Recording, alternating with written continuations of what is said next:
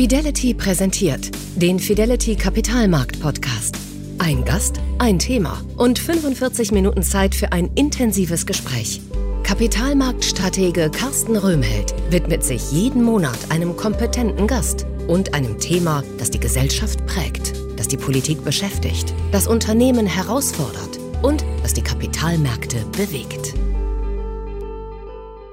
Die Klimawende ist ein weltweites Mammutprojekt. Die Europäische Union will Vorreiterin sein und ihre Treibhausgasemissionen bis zum Jahr 2050 um mindestens 55 Prozent senken, verglichen mit dem Stand von 1990. Erst im April hatte das Europäische Parlament für neue Gesetze gestimmt, die dieses Ziel untermauern. Auch eine Reform des Emissionshandelssystems wird es danach geben. Und die jüngsten Gesetze des EU-Parlaments waren der Todesstoß für den Verbrennermotor.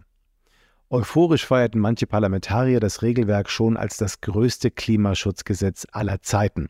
Doch was bedeutet das eigentlich für die europäische und insbesondere für die deutsche Industrie?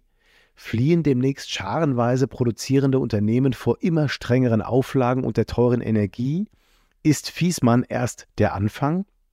Anders gefragt, welche Auswirkungen hat die ökologische Transformation in der EU auf die Wettbewerbsfähigkeit des Kontinents? Schaufeln wir uns hier gerade unser industrielles Grab oder ist Europa in der Lage, als Trendsetter für ökologisches Wachstum dem Rest der Welt zu zeigen, wie das geht? Klimaschutz und wirtschaftlicher Erfolg. Über diese Fragen spreche ich heute mit Janek Steitz. Er ist Direktor beim überparteilichen Think Tank Dezernat Zukunft, Institut für Makrofinanzen. Die 2018 gegründete Berliner Denkfabrik will öffentliche Debatten über die Geld-, Finanz- und Wirtschaftspolitik der Zukunft anstoßen und wissenschaftlich unterfüttern. Mit dem frischen Blick, den junge Forscherinnen und Forscher auf diese Themen werfen. Herr Steitz hat an der Universität Münster und der Handelshochschule Leipzig Volkswirtschaft und Management studiert. Vor seiner Zeit beim Dezernat Zukunft war er unter anderem Projektmanager bei der Denkfabrik Agora Energiewende und Berater bei Active Philanthropy, einer NGO, die Stifter mit Nachhaltigkeitsengagement berät. Janek Steitz beschäftigt sich mit der öffentlichen Finanzierung von Klima- und anderen Zukunftsinvestitionen und forscht konkret zu der Frage, welche Zukunft energieintensive Industrien angesichts der Green Deal-Vorhaben der EU in Deutschland noch haben. Heute ist Montag, der 22. Mai 2023. Mein Name ist Carsten Röhmheld. Ich bin Kapitalmarktstratege bei Fidelity und ich freue mich auf die kommenden 45 Minuten mit Yannick Steitz im Kapitalmarkt-Podcast. Herzlich willkommen, Herr Steitz. Hallo, Herr Römheld. Vielen Dank für die Einladung. Sie arbeiten für den Think Tank Dezernat Zukunft in Berlin, der das Ziel verfolgt, Geld-, Finanz- und Wirtschaftspolitik verständlich zu erklären, einzuordnen und neu zu denken. Können Sie uns die Organisation kurz einmal vorstellen und Wieso beschäftigt sich ein Think Tank ausgerechnet mit Makrofinanzen und Klimapolitik? Das klingt schon ein wenig sperrig. Ja, sehr gerne. Ähm, Sie haben es äh, schon gesagt, wir sind ein junger Think Tank, 2018 gegründet, der Geld, Finanz- und Wirtschaftspolitik neu denken will, äh, der vor allen Dingen daran interessiert ist, Anstöße zu geben, äh, zukunftsgerichtete Wirtschaftspolitik äh, zu machen. Und ähm, neu heißt für uns äh, in dem Kontext vor allen Dingen, dass wir die Bedürfnisse der Menschen in Deutschland, in Europa, in der Breite der Gesellschaft in den Mittelpunkt stellen wollen und gleichzeitig eben auch Anstöße für eine neue Wirtschaftspolitik und Finanzpolitik geben wollen, die gleichzeitig die Grundlagen des breiten Wohlstands, äh, die Natur, den Planeten erhält.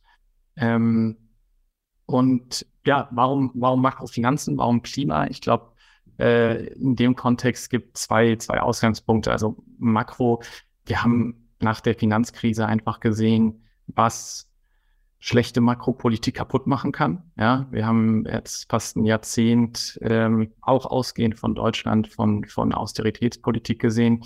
Wir sehen jetzt nach der Corona-Krise, dass es auch anders gehen kann. Äh, in den letzten Jahren sind viele Länder hinter ihrem Potenzial äh, geblieben. Jetzt sind wir momentan auf einem anderen Pfad. Und auch der Klimawandel hat natürlich äh, oder wird starke Makroauswirkungen haben. Wir müssen die ganze Angebotsseite einmal umkrempeln. Die, der Klimawandel, auch die Transformation wird äh, Implikationen für die Lebenshaltungskosten haben. Wir müssen Investitionen dramatisch erhöhen. Das heißt, gibt, gibt wirklich große Makrofragen jetzt für die, für die nächsten Jahre äh, und Jahrzehnte und dem, dem wollen wir uns stellen. Das finde ich wirklich prima. Es hört sich sehr vernünftig an, sozusagen alle ja, Bedenken und aber auch alle Bevölkerungsschichten mitzunehmen, weil das ja die große, das große kritische Thema ist. Ähm, auf der einen Seite muss man natürlich die Zukunftsfähigkeit berücksichtigen, auf der anderen Seite kann man die Leute nicht aus dem Auge verlieren, weil natürlich die Bedürfnisse und auch die, ja, letzten Endes auch die, äh, die Wählerschaft natürlich notwendig ist, um diese Projekte in Zukunft umzusetzen. Wenn es um Klimapolitik geht, wird besonders heiß über die technologische Umsetzung diskutiert. Das heißt immer wieder auch, dass durch Klimaschutzmaßnahmen auch Arbeitsplätze verloren gehen können und dass es eben auch Verlierer geben wird. Wird die Klimapolitik in Deutschland immer noch zu eindimensional und zu kurzsichtig gedacht? Ich würde mal so sagen, ich glaube, in den letzten Jahren hat sich die Debatte und auch der, der klimapolitische Diskurs vor allen Dingen auf die technologische Umsetzung konzentriert. Und das ist auch nachvollziehbar, weil man natürlich erstmal erarbeiten und auch verstehen musste, wie kann Deutschland, wie kann Europa denn überhaupt klimaneutral werden? Wie kann das technologisch funktionieren? Wie sieht der Pfad aus? Wie müssen wir das Strom, den Strommarkt dekarbonisieren? Wie funktioniert eigentlich die Dekarbonisierung der Industrie und, und, und? Die gute Nachricht ist aber, dass man an der technologischen Front jetzt mittlerweile ganz gut weiß, wie das alles funktioniert. Und während es vor zehn Jahren, vor fünf Jahren noch relativ große Unterschiede auch in den, in den, in den Ansichten und Meinungen auch zwischen WissenschaftlerInnen gab, wie man da hinkommt, wächst jetzt so der gemeinsame Nenner mehr und mehr. Was aber, ähm, und Sie, Sie sprachen es an, was, was zu kurz kommt aus, aus unserer Sicht ist, wie können wir das Ganze jetzt eigentlich umsetzen und wie können wir es auch umsetzen, ähm, dass uns die Gesellschaft dabei äh, nicht um die Ohren fliegt. Und ich glaube, zwei, zwei Dinge kommen vor allen Dingen zu kurz. Das eine ist einfach jetzt in die Umsetzung kommen und auch die Kapazitäten zu haben, jetzt schnell Emissionsminderungsmaßnahmen eben Realität werden zu lassen. Wir sehen das zum Beispiel bei dem Thema Genehmigungsverfahren, wie schwer wir uns da tun. Und das ist eben auch nichts, was man von heute auf morgen irgendwie abräumen kann. Da müssen wir jetzt aber unbedingt Fortschritte machen. Fachkräfte ist so ein anderes Thema an der Angebotsseite, was einfach die Umsetzung bremsen wird, wo wir, wo wir jetzt aktiv werden müssen. Reden wir seit, seit Monaten, seit Jahren auf, auf Überschriftenebene. kann man, kann man jede Woche lesen in der Zeitung, dass wir Fachkräfteprobleme schon haben und auch reinlaufen werden, aber adressiert haben wir es trotzdem noch nicht. Und das andere große Problem ist, dass aus, aus meiner Sicht bisher die Klimatransformation noch zu wenig wirklich als wirtschaftlicher Strukturwandel begriffen wird.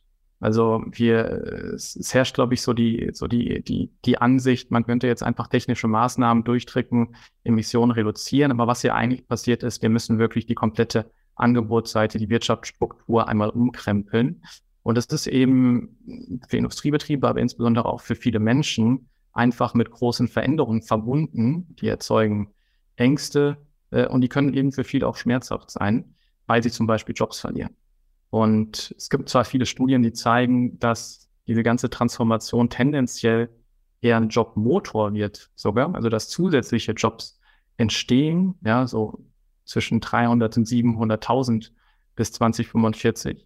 Aber diese aggregierten Zahlen verschleiern so ein bisschen, dass es natürlich viel Bewegung gibt. Es wird Sektoren geben, die werden einfach zurückgefahren werden müssen. Ja, Öl und Gas, Kohle, Teile der Transportsektors und es gibt andere, die wachsen werden. So. Und diese Veränderungen, die müssen aber natürlich auch administriert werden. Und diese Veränderungen können natürlich äh, für viele Menschen einfach schmerzhaft sein. Und so das muss dann wirtschafts- und sozialpolitisch begleitet werden. Und ich glaube, die beiden Punkte zusammenzubringen, Emissionen reduzieren auf der anderen Seite, ähm, aber eben diesen Wohlstand sichern in der Breite, auch mit der Perspektive insbesondere auf Jobs, das ist so die Herausforderung, die jetzt vor uns steht.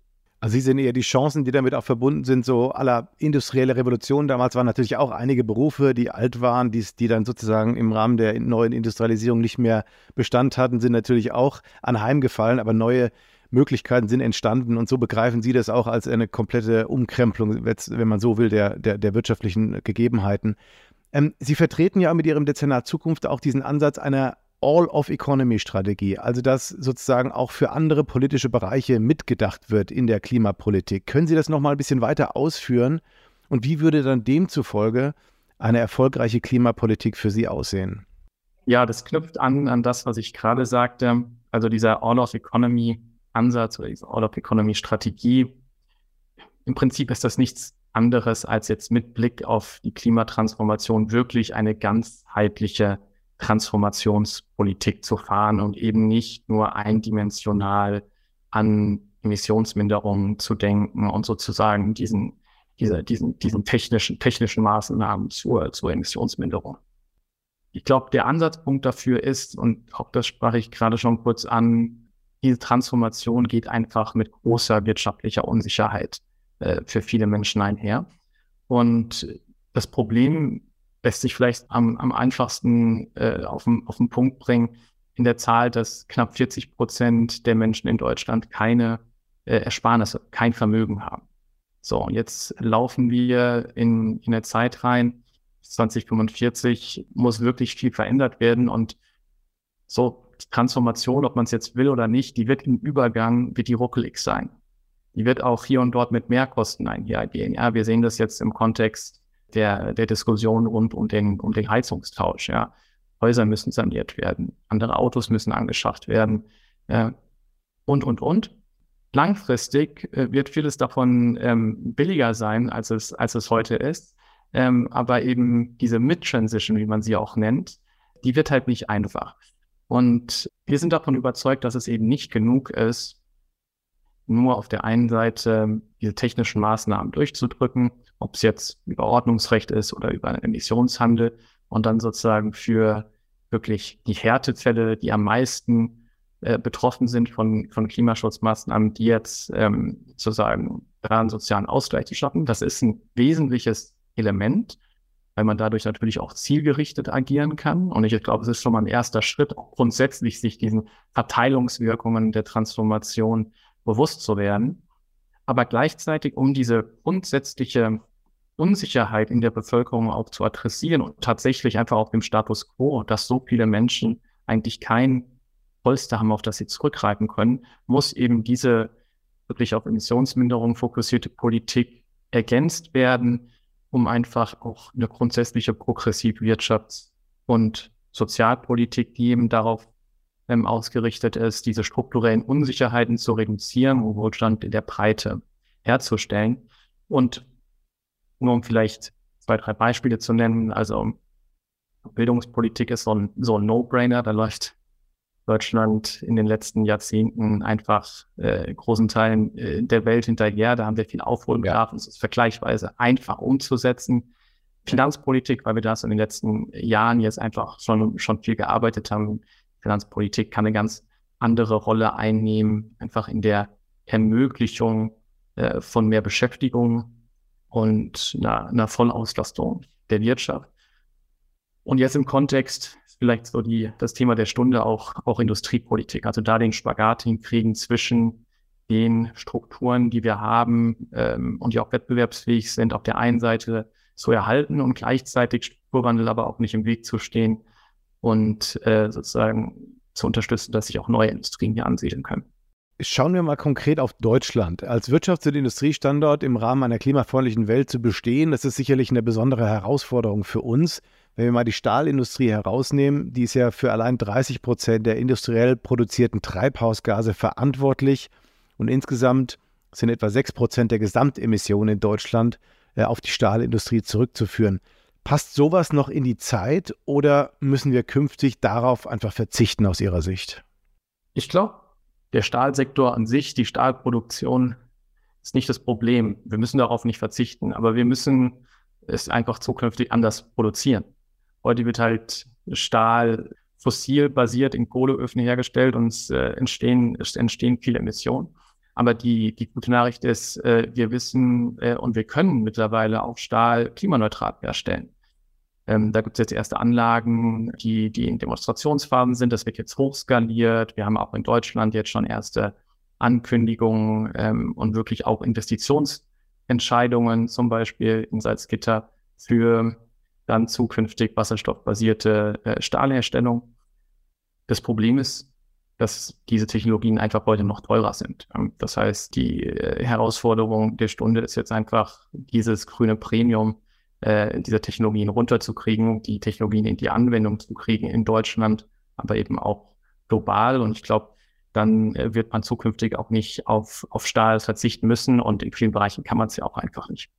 Und ganz grundsätzlich mal voll Stahl abgesehen, aber wie ist denn jetzt die Umsetzung der Klimaziele innerhalb der deutschen Industrieunternehmen aktuell? Also wie viel Energie, die unsere Industrie heute nutzt, zum Beispiel, stammt jetzt schon aus erneuerbaren Quellen? Können Sie da eine Auskunft geben? Ja, wir sind in der Umsetzung in der Industrie noch relativ am Anfang. Also das äh, war einfach der Sektor, der jetzt im letzten Jahren nicht im, im Fokus stand. Die, die Aufmerksamkeit hat sich auch zu Recht äh, auf den Energiesektor, auf den Stromsektor fokussiert, weil dort fängt die Energiewende ähm, gewissermaßen an. Die Emissionen haben im Industriesektor ähm, über die letzten Jahre äh, ja lange Zeit stagniert und sind nur leicht äh, gesunken, vor allen Dingen wegen Effizienzmaßnahmen. Und tatsächlich ist es so, dass auch heute über 60 Prozent der industriellen Energieverwendung noch fossil ist, also auf Erdgas, Kohle und Mineralölen basiert. Und äh, hinzu kommt eben der Energieträger Strom, der fast 20 Prozent in der Industrie heute ausmacht. Und Strom ist ja nun in Deutschland auch noch nicht fossilfrei. Also da kommen dann auch nochmal äh, fossile Emissionen dazu.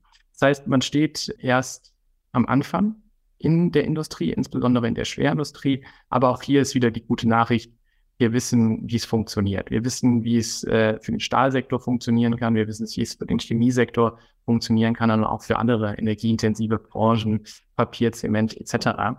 Man muss aber jetzt eben in die in die in die Anwendung kommen und wir werden sicherlich noch über das Thema äh, Finanzen sprechen, aber das ist eben eine Sache, an der es momentan auch noch hakt in die Anwendung kommen, ist eine Sache und die technische Seite ist die eine Seite, dass es umsetzbar wäre. Sie sagten natürlich mit höheren Kosten am Anfang, aber die Wettbewerbsfähigkeit ist ja immer auch ein entscheidendes Thema. Das heißt, wenn wir die Dinge hier zu erheblich höheren Kosten nur noch produzieren können, zwar umweltfreundlich, aber trotzdem, dann werden vielleicht andere das äh, kostengünstiger schaffen und daraus äh, wird sich dann ein Wettbewerbsnachteil ergeben. Sie haben ja ein aktuelles Forschungsprojekt und untersuchen gerade, ob Deutschland als Produktionsstandort, zum Beispiel für solche energieintensiven Grundstoffe wie Stahl, Aluminium oder Ammoniak äh, in dieser neuen grünen Welt, ob das noch wettbewerbsfähig ist. Was ist denn da bei Ihnen bis jetzt rausgekommen dabei? Ja, man muss sagen, die Industrie hat es tatsächlich momentan nicht einfach. Äh, wir haben das letztens mal genannt zwischen Energieschock und Energiewende. Also Momentan sind die meisten Verfahren eben noch äh, fossil und die aktuelle Krise führt natürlich dazu, dass man in Deutschland und Europa wesentlich teurere Produktionsbedingungen hat als beispielsweise in den USA oder in Australien. Ähm, Gaspreise sind sehr hoch, Strompreise sind sehr hoch und werden es absehbar, wenn man sich die Future-Märkte anschaut, auch noch sein. Das heißt, da strukturell großes Problem, aber wenn man jetzt denkt, und das hört man momentan eben auch oft, ähm, ja, jetzt müssen wir nur die Erneuerbaren reinbringen und dann wird alles billiger und die, die deutsche Industrie wird wettbewerbsfähig. Ganz so einfach ist es leider auch nicht. Und das war so der Impetus für, für dieses Projekt, das Sie ansprachen. Wir haben zusammen mit Frontier Economics und dem IB Köln oder der IB Köln Consult haben wir uns angeguckt, wirklich am langen Ende, wenn Deutschland klimaneutral ist, wenn auch der Rest der Welt auf Erneuerbare umgestiegen ist, wie können denn dann die energieintensiven Industrien in Deutschland, also wie schneiden sie ab im Vergleich international? Und ja, das kurze Ergebnis ist, ähm, so gut schneiden sie nicht ab. Und es liegt ganz einfach daran, ähm, dass Deutschland keine besonders günstigen Bedingungen für erneuerbare Energien hat. Ja, hier weht der Wind zwar auch, äh, aber in vielen Teilen Deutschlands nicht ganz so doll wie in anderen Ländern. Solarenergie haben wir hier auch nicht die besten äh, Bedingungen. Und in vielen anderen Standorten sind die Bedingungen einfach, einfach deutlich besser. Vor allen Dingen haben andere Länder auch deutlich mehr Platz und einfach mehr erneuerbares Energienpotenzial. Was man jetzt noch mit berücksichtigen muss, ist, dass die Industrie ja relativ konstante Energiezufuhr braucht. Das heißt, wir sprechen dann so von Baseload-Gestehungskosten. Äh, Natürlich kann die Industrie und muss sie auch äh, zukünftig etwas variabler agieren, um eben diese fluktuierenden Erscheinungen der, der Erneuerbaren, die gerecht zu werden. Aber nichtsdestotrotz Speicherkosten spielen eine große Rolle. Und da, da, wird Deutschland tatsächlich relativ gut abschneiden. Das macht so diese Nachteile bei den reinen Gestehungskasten äh, ein bisschen wett. Aber wenn wir jetzt uns mal irgendwie Zahlen anschauen, also bei erneuerbarem Strom wird Deutschland im Vergleich zu anderen Ländern im Schnitt, da muss ich jetzt sagen, sind günstige Standorte, ja, zum Beispiel in den USA, in Australien, im Norden Afrikas oder im Mittleren Osten, haben wir trotzdem Gestehungskostenprämiums von ähm, ungefähr 50 Prozent. Beim Wasserstoff sind es durchschnittlich 20 Prozent, aber bis, bis zu 50 Prozent zu einzelnen Ländern. Und das wird sich dann eben auch durch die Wertschöpfungsketten äh, vermutlich durchziehen, so dass wir dann bei den industriellen Grundstoffen, Stahl, Chemie, ähm, also High-Value Chemicals, Ammoniak, äh, Aluminium haben wir uns auch angeschaut, dann von äh, Aufschlägen von 25 bis 80 Prozent sprechen bis 2045. Das ist natürlich mit vielen Annahmen behaftet, aber es gibt schon mal ja, so ein großes, grobes Bild, wo die, wo die, wo die Reise hingehen kann. Und dann stellt sich natürlich die Frage, wenn wir jetzt im großen Stil umstellen, wie wettbewerbsfähig können diese Industrien in der Zukunft sein? Und da ist eben auf Basis unserer Analyse jetzt, ja, es wird, äh, es, es, wird nicht, es wird nicht unbedingt alles einfacher. Also Sie sagen, es wird nicht einfacher. Sie sagen, die Voraussetzungen für erneuerbare Energien sind eigentlich gar nicht so günstig. Und Sie sagen, die Konsequenz könnte sein, dass dann energieintensive ähm, Wirtschaft aus Deutschland abwandert und dann sozusagen noch nicht mal das Klimaziel erfüllt wird, weil wir dann hier umstellen, aber vielleicht woanders die Emissionen trotzdem passieren. Da muss man sich dann natürlich schon die Frage stellen, ob das dann alles so sinnvoll ist in der Summe. Das ist äh, schon noch eine Frage, die offen ist an der Stelle, oder? Ja, ich meine, die die Abwanderung, die jetzt im, im Kontext der Krise passieren kann.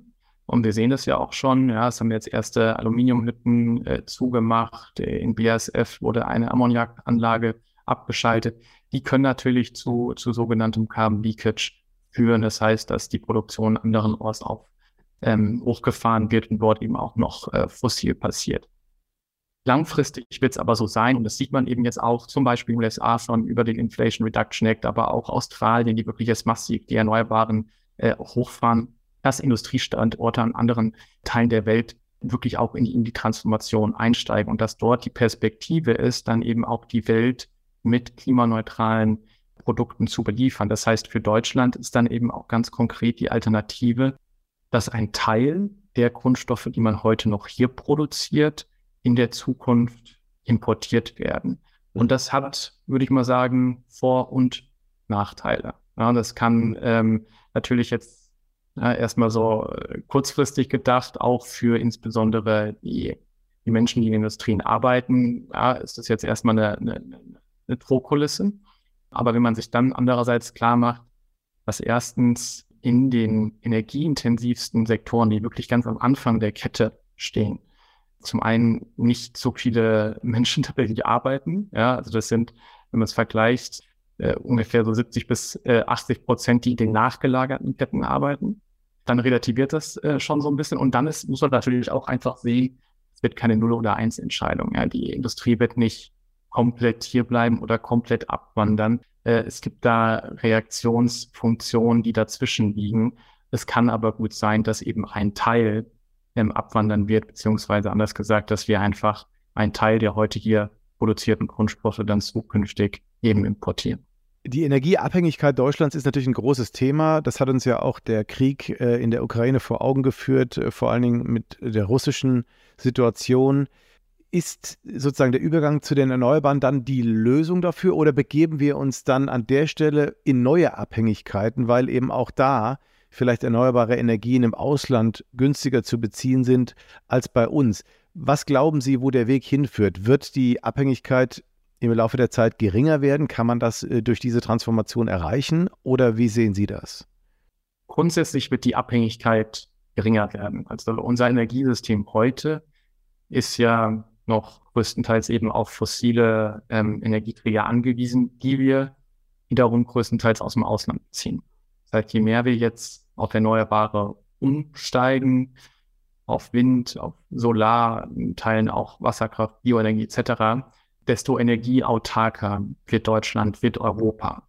Europa ist auch ein wichtiger Stichpunkt, weil wir natürlich relativ große Energiepotenziale innerhalb in Europa haben. Und je mehr wir jetzt den europäischen äh, Energiemarkt auch weiter integrieren, desto mehr äh, steigern wir auch die Energieautarkie äh, in, in Europa.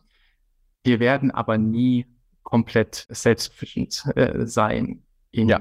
Weil das heißt, auch wenn man sich die Klimaszenarien anschaut, dann sieht man, ähm, wir werden in Europa, in Deutschland nicht den Wasserstoff produzieren können, den wir hier verbrauchen werden. Wir werden für bestimmte Energieträger, insbesondere Wasserstoff, in Importregion bleiben, aber die Abhängigkeit wird sich, wird sich verringern.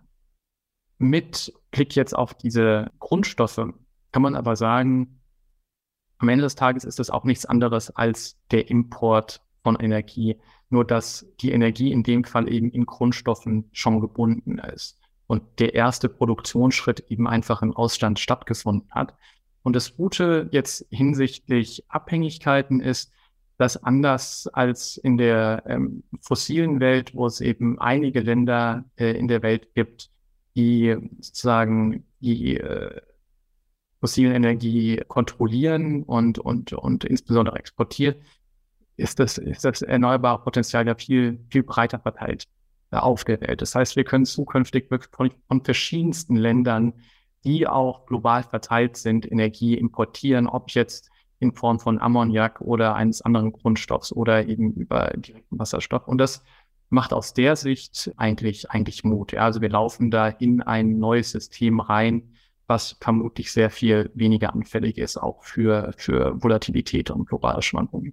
Das Stichwort Mut machen gefällt mir. Denn die Debatte um die Deindustrialisierung ist nach meiner Beobachtung manchmal ganz schön einseitig, negativ aufgeladen und verzagt, so als müsse man sich hier dem Schicksal fügen. Aus unserem Gespräch nehme ich mit, die Lage differenzierter zu betrachten, also nicht wegdiskutieren, dass der Strukturwandel eine Herausforderung für unsere Gesellschaft ist dass aber erstmal Arbeitsplätze wegfallen werden und dass wir uns darauf einstellen sollten, dass wir künftig auch den Strom aus erneuerbarer Energie weiterhin in großen Teilen importieren werden. Aber Sie haben auch geschildert, dass wir uns keine Sorgen machen sollten vor dem völligen Blackout unserer Industrie, dass man Stahl auch emissionsfrei produzieren kann, dass wir in Deutschland womöglich mit guten Speichertechnologien für Energie punkten können es nicht nur Nachteile hat, energieintensive Rohstoffe künftig verstärkt zu importieren, statt sie selbst zu produzieren. Und dass unsere Abhängigkeiten von anderen Ländern schrumpfen, wenn wir nicht mehr auf fossile Energieträger angewiesen sind. Im zweiten Teil unseres Podcasts wollen wir ausführlicher über politische Lösungen sprechen, damit die Klimawende nicht zum wirtschaftlichen Desaster wird. Wir diskutieren über subventionierte Energiepreise für die Industrie, darüber, dass der Weg zur CO2-Freiheit bei allen Härten letztlich alternativlos ist. Und sie verraten uns, warum sie den sogenannten Inflation Reduction Act in den USA für ein trojanisches Pferd halten und was die Europäer davon lernen können. Lieber Herr Steitz, ich freue mich auf die Fortsetzung. Und ich freue mich auf Ihre Anregungen und Kommentare, liebe Zuhörerinnen und Zuhörer. Mailen Sie mir gerne Ihre Fragen oder das, was Sie zu dem Thema beschäftigt. Den Kontakt finden Sie wie immer in der Podcast-Beschreibung. Und wenn Ihnen unser Podcast gefällt, abonnieren Sie ihn und empfehlen Sie uns gerne weiter. Das geht auch über Likes und positive Bewertungen bei Ihrem Podcast-Programm. Ich danke Ihnen jetzt schon für Ihre Rückmeldungen und empfehle ausdrücklich den zweiten Teil unserer Folge zur Frage, heißt Dekarbonisierung auch Deindustrialisierung? Wir hören uns. Ihr Carsten Röhmheld. Das war der Fidelity Kapitalmarkt Podcast mit Carsten Röhmheld. Weitere Informationen finden Sie in der Podcast-Beschreibung und auf fidelity.de. Wertentwicklungen in der Vergangenheit sind keine Garantie für zukünftige Erträge und Ergebnisse. Der Wert von Anteilen kann schwanken und wird nicht garantiert. Anleger werden darauf hingewiesen, dass insbesondere Fonds, die in Schwellenländern anlegen, mit höheren Risiken behaftet sein können. Die dargestellten Standpunkte spiegeln die Einschätzung des Herausgebers wider und können sich ohne Mitteilung darüber ändern. Daten und Informationsquellen wurden als verlässlich eingestuft, jedoch nicht von unabhängiger Stelle überprüft. Eine detaillierte Beschreibung der mit den jeweiligen Fonds verbundenen Risiken finden Sie in den entsprechenden Fondsprospekten. Fidelity übernimmt keine Haftung für direkte oder indirekte Schäden und Verluste. Weitere Informationen finden Sie unter fidelity.de.